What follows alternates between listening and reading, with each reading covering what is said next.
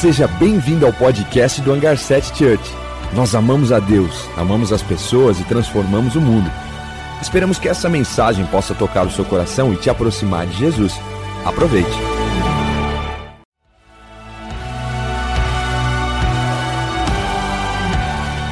Seja bem-vindo ao podcast do Hangar 7 Church. Nós amamos a Deus, amamos as pessoas e transformamos o mundo. Esperamos que essa mensagem possa tocar o seu coração e te aproximar de Jesus. Aproveite.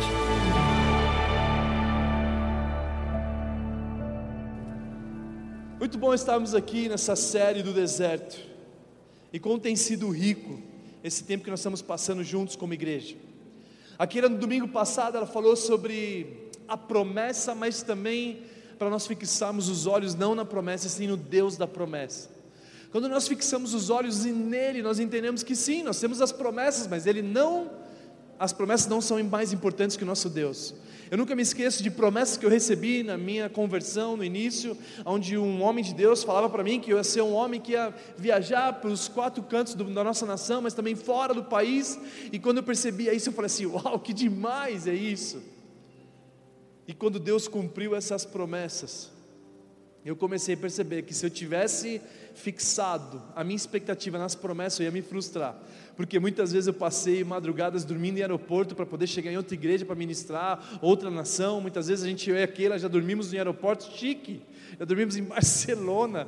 E o guarda falando assim: Ei, vocês não podem dormir aqui, não, mas espera, porque tem que dar o horário, porque a igreja não sei o que lá. Fizeram uma confusão. E a gente sabe que muitas vezes, se nós criarmos expectativa na promessa, não nos deu, não nos, no Deus da promessa, a gente acaba se frustrando. Então que você não venha criar expectativa naquilo que Ele pode te dar, e sim em quem Ele é. Porque se você se fortalecer em quem Ele é, você pode passar por várias fases da tua vida, porque você sabe quem Ele é.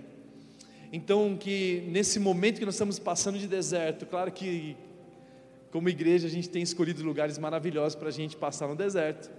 É o momento de nós nos movemos como nuvem. Quem viu no culto da manhã viu os coqueiros aqui, parecia que a gente estava no Caribe mas a gente ainda está no deserto, mas que a gente possa ser intencionais em Deus para a gente poder mover para a terra prometida com ousadia, com coragem, com fé, e que isso seja liberado para vocês também, não só para nós como igreja, mas que vocês também possam receber de Deus essa terra prometida que Ele tanto nos prometeu.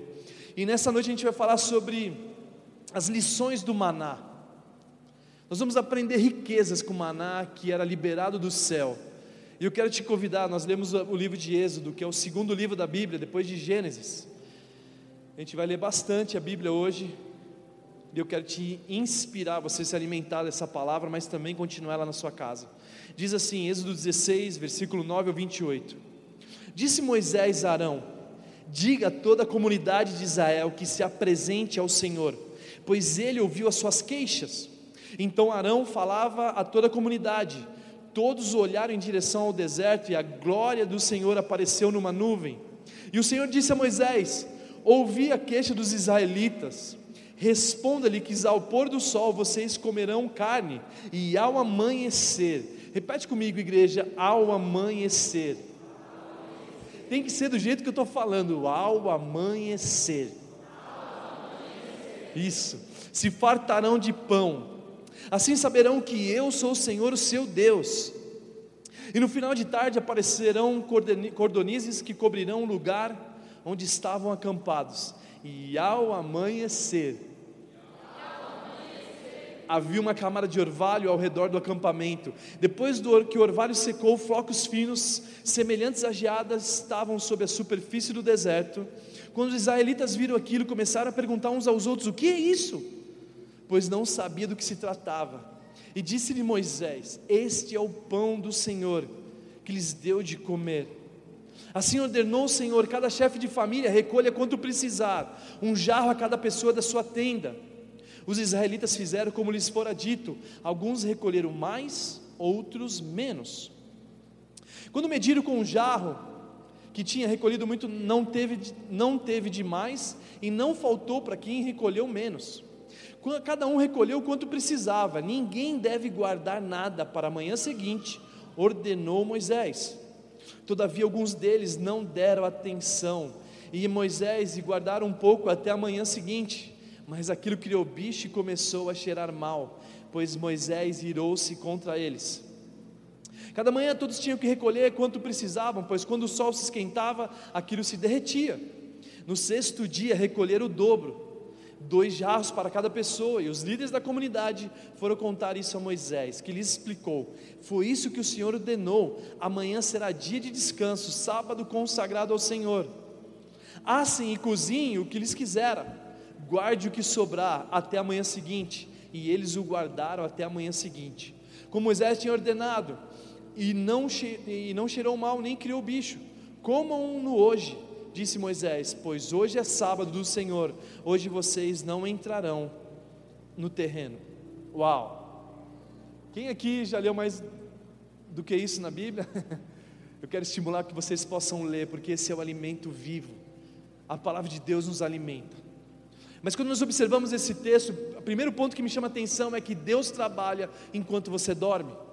Sabe, Deus está te levando para o deserto para mostrar que no deserto não tem como você plantar nada, que só tem uma forma de você sobreviver o deserto é em confiar nele, que a, o maná vem ao amanhecer. Ou seja, enquanto você está dormindo, Deus não dorme, Ele está trabalhando em teu favor e que você possa confiar a ponto de você entender que quando tem o teu descanso você acorda e Ele prepara algo para você. Ou seja, quem sabe amanhã o Senhor já preparou coisas incríveis para você mas que você possa entender que Ele está trabalhando para fazer com que a produção do céu gere o alimento necessário para o dia.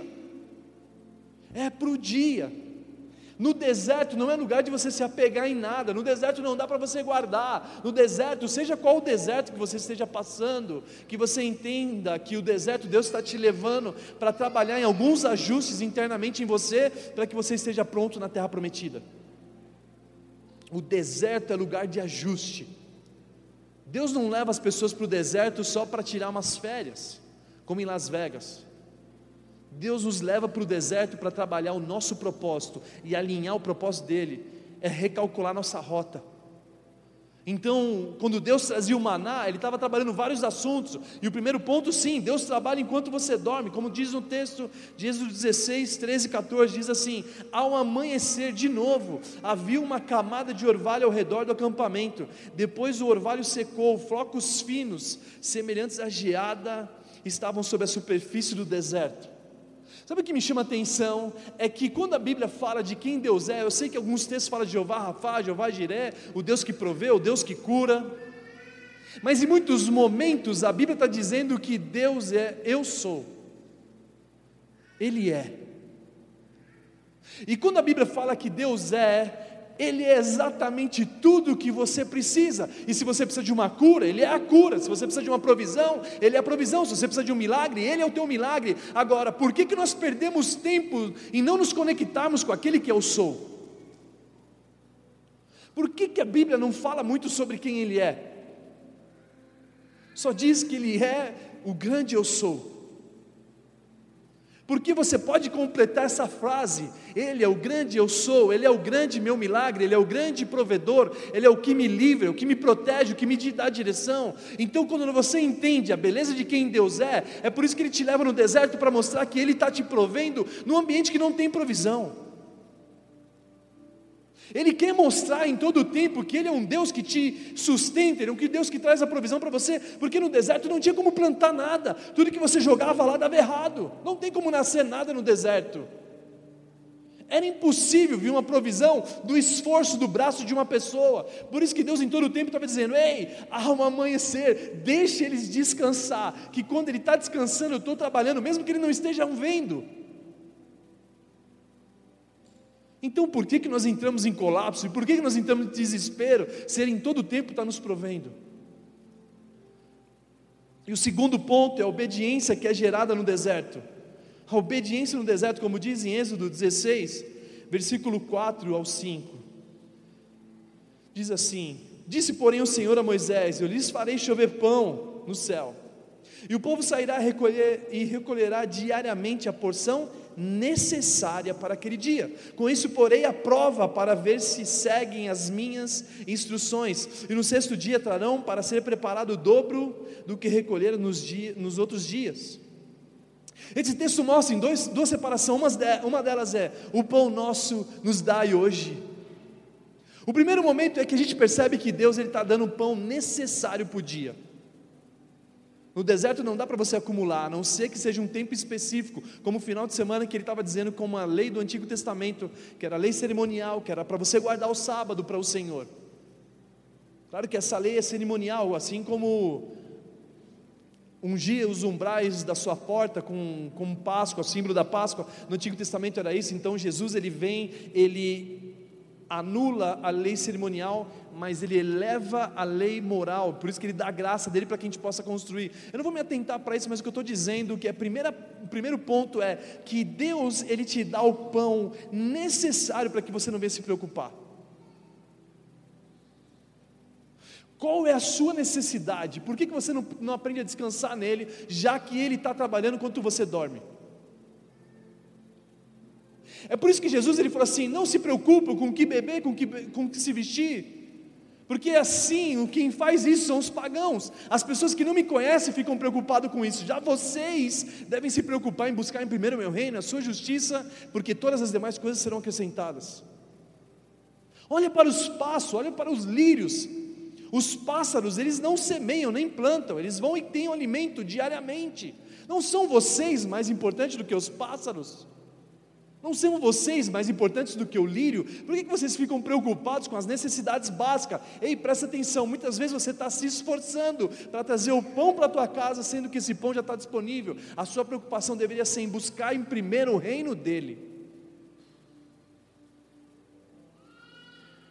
Então, quando Deus te leva para o deserto, é para você entender que não existe esforço que você faça que vá trazer o resultado como você descansar na presença dEle. E quando você acordar ao amanhecer, Ele vai ter feito milagres que você tanto precisa para que você possa aprender não esquecer dEle na terra prometida.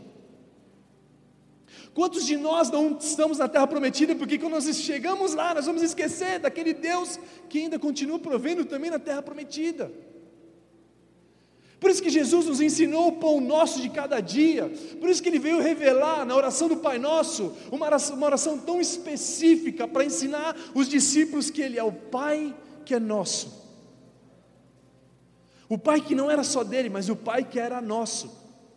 Que antes de Jesus falar, revelar a oração do Pai Nosso, os religiosos oravam como grandioso, como se Deus estivesse tão distante e eu não tiro esse mérito, que bonita oração, mas quando Jesus veio falar querendo um Pai Nosso, e muitas vezes o meu erro, nosso erro, é porque nós não temos a ótica certa de quem é o nosso Pai.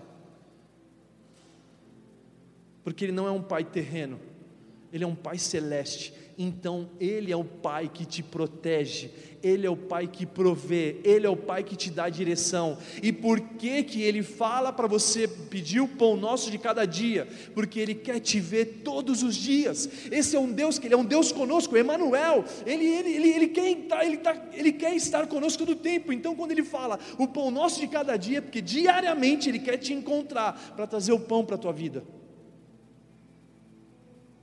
E por isso que Ele é diário. E por isso que ele só dura para aquele dia. Recolha o que é necessário para aquele dia, porque se você recolher mais, como o povo fazia, o povo recolhia mais porque ele não confiava em Deus. Então eu confio mais no maná do que Deus. Então eu preciso trazer mais recursos, mais maná, porque o outro dia, quem sabe, não vai cair pão do céu. E aí o pão se estragava. E quantas coisas na nossa vida já se estragou, que a gente já perdeu, que já entrou bicho, porque a gente guardava com excesso. E aí, quando a gente conhece Deus, os excessos da vida vai tirando. Aí você não sabe porque você perdeu um namoro. O cara é filho de Chuck. O cara era um Chuck na tua vida. Os mais jovens, esse horário é um, né? O que eu estou querendo dizer é que muitos excessos Deus está te tirando, porque esses excessos mostravam que você não confiava nele. Ei, igreja, presta atenção. Todo excesso Deus tira, para que você possa entender que a confiança nossa tem que estar nele, no Pai que é nosso, na oração que Jesus ensina a sua igreja, que Ele é o provedor, que a gente tem que ajustar nossa ótica, nós precisamos olhar para Ele como um Pai que protege, que nos livra do mal. Que um pai que nos dá direção, e por isso que nas manhãs eu me acordo e vou buscar o maná que ele gerou para mim, para que eu possa vê-lo. Uau, Deus, como você faz coisas incríveis! Uau, Deus, olha, eu precisava disso exatamente de manhã, e ela veio. Quantos de nós já passamos por milagres assim? Que não tinha solução do teu braço, que não tinha solução de homens, que talvez você correu para pedir ajuda para tantas pessoas e nenhuma delas te trouxe a solução, a não ser Deus. Só que nós esquecemos disso, nós continuamos querendo confiar em homens, querendo confiar em cavalos, ao invés de confiar no grande eu sou, eu sou o teu milagre, eu sou a tua provisão, eu sou a tua proteção, eu sou a tua direção para a sua vida. Eu sou. Então existe o pão necessário, não é mais do que necessário. Para que que você quer mais? Para que que você quer guardar mais para outro dia? Sendo que aquele que pegava mais e tinha o que pegava menos e os dois ficavam satisfeitos. Mas quantos de nós estamos confiando em aposentadoria? Quantos de nós estamos confiando em tantas estratégias do governo? Quantos de nós confiamos mais numa empresa, mais no mercado, mais em uma faculdade que nós escolhemos fazer, porque, ah, eu vou fazer essa faculdade para que eu possa ser bem sucedido? E eu conheço tantas pessoas que fizeram faculdades e hoje não têm o que comer, com o que beber. Quantos homens inteligentes que eu conheço, mas que perderam a conexão com o céu. Não existe provisão em um sistema desse mundo. Não existe provisão que você possa fazer a ponto de você falar assim: Uau, eu estou vivendo demais. A nossa provisão é Ele. Então talvez você está passando por uma fase da tua vida que você está durando 40 anos no deserto até você entender que a sua expectativa não está no maná, a nossa expectativa está no quem produz o maná, a nossa expectativa não está em homens, não está em mulheres, a nossa expectativa está nele. E aí eu me rendo a Ele, eu me prostro a Ele, eu não me prostro ao sistema. Então Deus, Ele te leva para o deserto para falar assim: quero ver, planta aí o que você quiser, trabalha aí duas horas, 24 horas, e não nasce nada. Aí ele traz a provisão, e mesmo ele fazendo milagres, você fala assim: não, eu preciso pegar mais, junta mais, por favor, vamos trazendo coisa aí. A gente não consegue confiar que amanhã ele vai continuar sendo o mesmo Deus. Quantos milagres é preciso que ele faça na tua vida para que você possa se render a ele? Quantas coisas já aconteceu que você se esqueceu que ele continua vivo? Ele não nos abandona. O segundo ponto desse texto, nós percebemos que ele fala nitidamente as minhas instruções. Eu vou colocar eles à prova para que eles possam ser preparados para me ouvir. As minhas direções, os meus conhecimentos, para que eles possam estar prontos para a terra da promessa. Porque no deserto vocês me obedecerem, não tem o que fazer, vocês vão ter que me obedecer. Agora na terra prometida, se vocês não me obedecem, vocês são fracassados, a ponto de vocês não conseguirem ouvir minha voz e ser humilhados pelos gigantes. E eu estou preparando vocês para chegar lá. Então ouça as minhas instruções. Se é para guardar, é para guardar. Se é para final de semana, então você guarda um pouco mais. Ele está em todo o tempo mostrando que uma era sobrenatural. Não era normal aquilo. Por que, que decidir estrague e o outro não? Por que, que um dia eu posso guardar e outro não? Eu estou testando vocês, eu estou aperfeiçoando vocês, para que quando vocês chegarem na terra prometida, você não me esqueça. E é fato. Quantos de nós conseguimos amar a Deus só nas dificuldades? Quantos de nós temos facilidade de amar a Deus no deserto, mas nós esquecemos Ele quando nós estamos na época boa? Em todo tempo nós somos inconstantes. A nossa geração é tida como intensa, uma geração intensa, mas inconstante. A gente começa a fazer as coisas, mas logo a gente para. Quantos de nós fazemos assim com Deus? Por isso que Paulo lhe fala: tudo posso naquele que me fortalece. Posso ter muitas coisas, posso ter poucas coisas. O que ele estava dizendo era assim: ei, eu posso viver uma vida abundante, mas se ele não me fortalecer, eu não consigo viver nesse ambiente.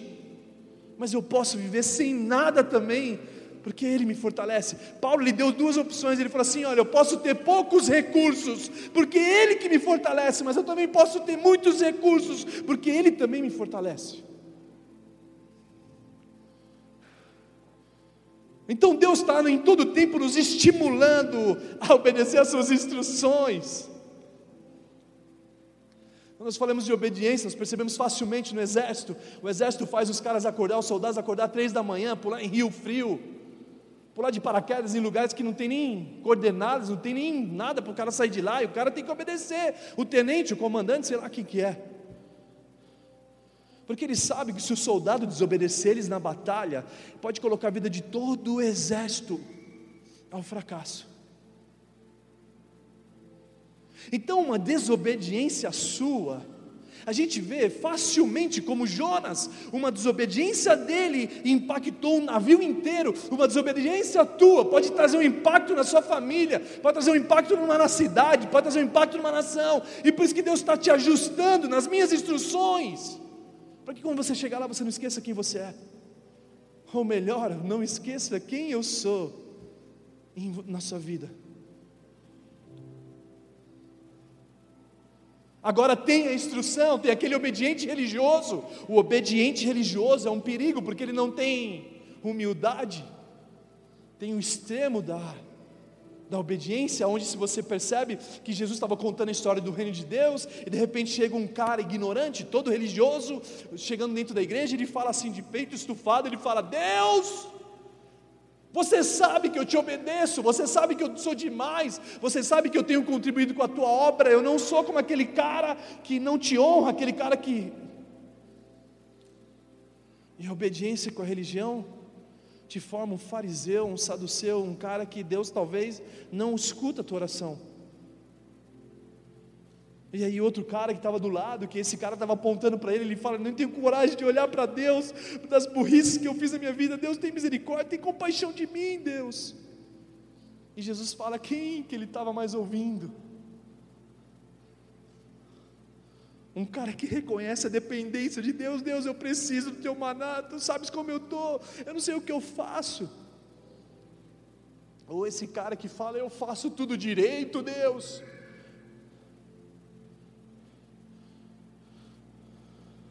A obediência não pode ter arrogância. A obediência é para que nós possamos nos submeter a Ele. Quantos de nós não conseguimos entender o reino de Deus? Quantos de nós conhecemos a Deus e pedimos coisas para Ele que não faz sentido? Não peça um carro para Deus, não peça uma casa para Deus, peça sabedoria para Deus. Peça discernimento para Deus, não peça para os seus negócios darem certo, peça sabedoria do céu para que isso venha dar certo. Não faça como os caras mais, os pagãos estão fazendo, que ficam perdendo tempo. Deus, olha meu. Não, não, não, não. Eleva o teu nível. Sabe, Deus pode fazer de muitos de nós vivermos uma vida de prosperidade, mas a primeira coisa que você tem que ser tratado é a sua arrogância. Para que você possa prosperar, não seja arrogante. Enfim, não sei porque eu estou falando isso, vamos voltar para a palavra. Diz assim, João 14, 21. Quem tem os meus mandamentos e lhes obedece, esse é o que me ama. Aquele que me ama será amado do meu Pai, e eu também o amarei e me revelarei a Ele. Aquele que me ama, gente, é bizarro. Eu estava conversando sobre acústica, a gente está pensando no projeto do hangar, construir uma igreja maravilhosa, incrível. Eu estava dizendo com um homem muito especialista em acústica. E aí, a gente estava lembrando de barulhos que acontecem, de terremotos que são gerados através de barulho. E aí, logo a gente lembrou de um texto de Josué, que ele derruba as muralhas com a trombeta. Imagina Deus chegar para você e falar assim: ei, toca a trombeta que os muros vão cair. Você vai falar assim: ah, você está de brincadeira, Deus. Mas Josué obedeceu. Ele obedeceu a Deus igual Abraão obedeceu a Deus, que foi para uma terra que, embora não soubesse para onde estava indo, mas ele entendia que a obediência a Deus era superior à loucura que ele estava vivendo, porque ele não vivia do que ele estava vendo, ele vivia do que ele estava crendo. Então, do mesmo jeito, Abraão, todos esses caras heróis da fé, mas aí pega Josué, Josué toca a trombeta e os muros derrubam sem ninguém encostar a mão. E eu falando com esse cara especialista em acústica, ele falou assim: é normal isso, Juan. Não precisa de muita fé para isso. Eu falei, sério? Por quê? Você nunca viu um caminhão passar na rua e quando ele passa estremece tudo e bate e tudo o prédio fica. Eu falei, sim. Ele falou assim: esse é o poder do som. Eu falei, ah, que para mim era loucura. O que eu estou querendo dizer é que existem coisas que você não tem conhecimento ainda suficiente para entender o que Deus está falando, mas se Ele está falando, obedeça, toca a trombeta, faz o que quiser, sete voltas, seja o que for. Então no deserto ele está trabalhando na sua, nas minhas instruções. E o que ele te falar, que você possa pôr em prática, porque ele sabe o que ele está dizendo, talvez você não entenda, mas os pensamentos dele são mais altos do que o nosso, assim como a terra, assim como o céu, são mais altos do que a terra. Então obedeça a Deus, porque quem obedece, Ele te ama, além de Ele te amar, Ele se revela a você. Ele se revela no pão da manhã, ele se revela no maná que ele tem para cada um de nós. E por isso que o terceiro ponto é a grande compaixão no deserto. A grande compaixão no deserto foi o nosso a chave que ele virou para que a gente pudesse ampliar nosso entendimento. E Neemias 9, 19 e 21 fala do, do, do deserto. O próprio Neemias, lembrando do que aconteceu no deserto, diz assim: foi por tua grande compaixão que não nos abandonaste no deserto. De dia a nuvem não deixava de guiá-los em seu caminho, nem de noite a coluna de fogo deixava de brilhar sobre o caminho que deveria percorrê-lo. Deste o teu bom espírito para instruí-los, não retiveste o teu maná que o alimentava e deste água para matar a sede. Durante 40 anos tu o sustentaste no deserto e nada lhes faltou. As roupas deles não se estragavam e nem os seus pés ficaram inchados. Foi por causa da grande compaixão de Deus que Ele não nos abandonou. Ele é o nosso sustento. Ele no deserto, na terra prometida, Ele está trabalhando o nosso sustento. Ele não nos deixa em todo o tempo, Ele está sempre conosco. Ele abriu mão da sua glória, Ele desceu do céu a fim de nos resgatar. Um Deus que não poupou seu próprio filho, o que, que Ele deixará de fazer por cada um de nós? Um Deus que Ele sabia da redenção da humanidade, antes de nós sermos formados, Ele já sabia que a gente ia virar as costas para Ele. Ele já sabia que a gente fala assim: Deus, eu quero seguir meus próprios caminhos, assim como Adão e Eva fez. Mas mesmo assim, ele insistiu em nos amar, foi por causa da sua compaixão, foi por causa do seu amor que ele tem por nós, a ponto de trazer a provisão. Ei, presta atenção, a roupa não vai crescer, o pé de vocês não vão se inchar, é só um processo, então confie em mim. Confie em mim. Antes da fundação do mundo, ele já tinha prometido, ele já tinha pensado na redenção da humanidade através do seu filho Jesus. Um justo morrendo por todos os injustos. E a pergunta que eu faço é: por que, que nós continuamos preocupados com o que beber, com o que se vestir? Ao invés de nós nos entregarmos a Ele, dizendo para Ele: sim, Deus, eu sei que você trabalha quando estou dormindo. Eu sei que pela manhã, ao amanhecer, você está conosco. E é todos os dias que você quer me encontrar para me trazer o pão, é todos os dias que você quer me encontrar para mostrar a direção, é todos os dias que você quer me encontrar para mostrar que eu sou tudo o que vocês precisam. Eu sou! Eu sou o grande eu sou. E o quarto ponto, o pão vivo que desceu do céu. Jesus ele multiplica o pão e peixe alimenta mais de 5 mil homens, sem contar as mulheres e as crianças. E aí, quando ele vai para o outro lado do rio e as pessoas, a multidão começa a seguir ele, isso começa a incomodar Jesus, porque Jesus sabia que eles estavam pensando, e Jesus falou assim: Eu sei o que vocês querem, vocês estão me seguindo não pelos meus milagres, vocês estão me seguindo por causa do pão e o peixe que eu dei para vocês. Porque a multidão queria Jesus, porque eles estavam pensando que Jesus era como Moisés. Ei, nós encontramos alguém que vai produzir pão para nós. E eles estavam pensando que Jesus ia fazer uma padaria no deserto. A gente não vai mais precisar trabalhar, a gente vai precisar ficar tranquilo. Eles estavam na terra da promessa, mas não, a gente precisa fazer nada, porque agora Ele vai dar pão para nós, então vamos seguir Ele. Só que Jesus vira uma chave, e Ele começa a falar sobre o pão que perece e outro pão da vida. O pão que perece, não trabalhem por ele, e sim trabalhem pelo pão da vida que gera vida eterna. E aí Jesus começa a explicar no texto de João 6, 25, 27, ele fala sobre o verdadeiro maná. Talvez eu colocaria o nome dessa ministração como duas, sei lá, duas dimensões do maná, dois tipos de maná. Um maná que era para o deserto e um maná que já foi liberado para nós hoje. E diz assim o texto: João 6, 25 ao 27. Quando o encontraram do outro lado do mar, perguntaram-lhe: Mestre, como chegaste aqui? Jesus respondeu: A verdade é que vocês estão me procurando não porque viram os sinais miraculosos, mas porque comeram do pão e ficaram satisfeitos. Não trabalhe pela comida que se estraga, mas pela comida que permanece para a vida eterna, a qual o Filho do Homem lhes dará Declarou Jesus: Digo-lhes a verdade, não foi Moisés que lhe deu o pão do céu, mas meu Pai que lhes dá o verdadeiro pão do céu. Pois o pão de Deus é aquele que desce do céu e dá vida ao mundo. E disseram eles: Senhor, Senhor, dá-nos sempre desse pão. Então Jesus declarou: Eu sou o pão vivo, eu sou o pão da vida, aquele que, que vier a mim nunca mais terá fome, e aquele que crê em mim nunca mais terá sede. Jesus ele começa a provocar a multidão, ei, vocês estão me seguindo só porque vocês querem o pão e o peixe.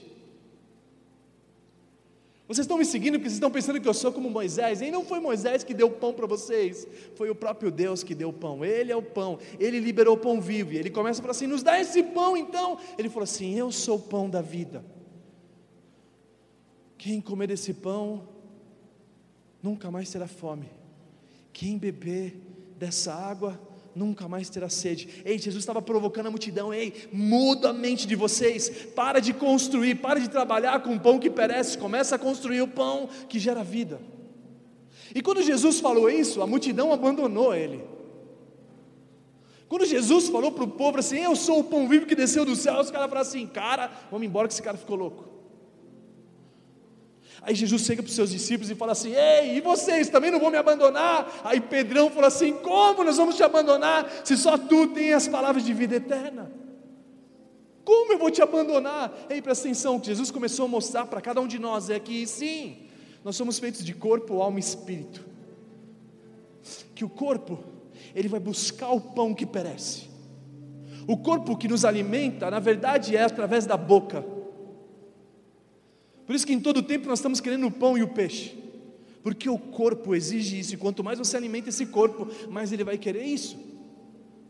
Mas também temos a alma. A alma não é alimentada pela boca, a alma é alimentada pelos olhos. Então o que você vê, você começa a desejar, o que você vê, você começa a trazer emoções, descontrole muitas vezes, e aí gera um alimento que gera na sua alma. E muitas vezes você está com problemas almáticos, porque você olha e cobiça isso. Por isso que a Bíblia fala: se os seus olhos forem bons, todo o seu corpo será cheio de luz, mas se os seus olhos forem maus, seu corpo será trevas, e quão grande tensas são essas trevas. E quando você se alimenta do que você vê, normalmente hoje, se você não tiver um bom discernimento, você está sendo alimentado e sua alma está com problemas almáticos como câncer, depressão, várias outras doenças do corpo, porque você só se preocupa em alimentar sua alma. Mas o que Jesus estava propondo aqui, ei, não impede, não perca tempo alimentando o seu corpo, não perca tempo alimentando a sua alma.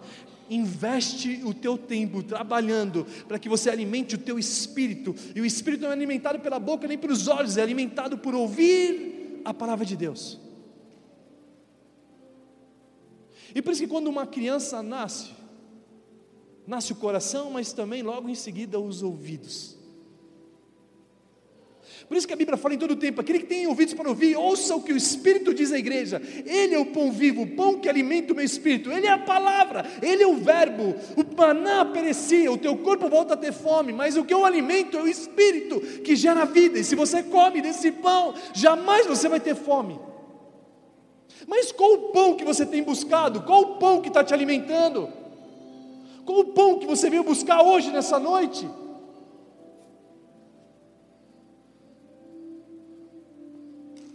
Como Jesus a gente vai te abandonar se só tem tu tens as palavras de vida eterna? Só você pode alimentar a nossa alma, só você pode ajustar o nosso corpo, só você pode alimentar o nosso espírito. Por isso que muitas vezes eu estou com aquela, 18 anos casado com ela, a mulher mais linda do mundo, especial demais. Sou apaixonado por ela, fizemos 18 anos que nós estamos casados, gente. 18 anos. Mas quando eu estou com ela, muitas vezes, eu preciso saber qual é aquela que está brava comigo. Qual é aquela que está brava comigo? Será que é aquele corpo? Será que é aquela alma? Será que é aquele espírito?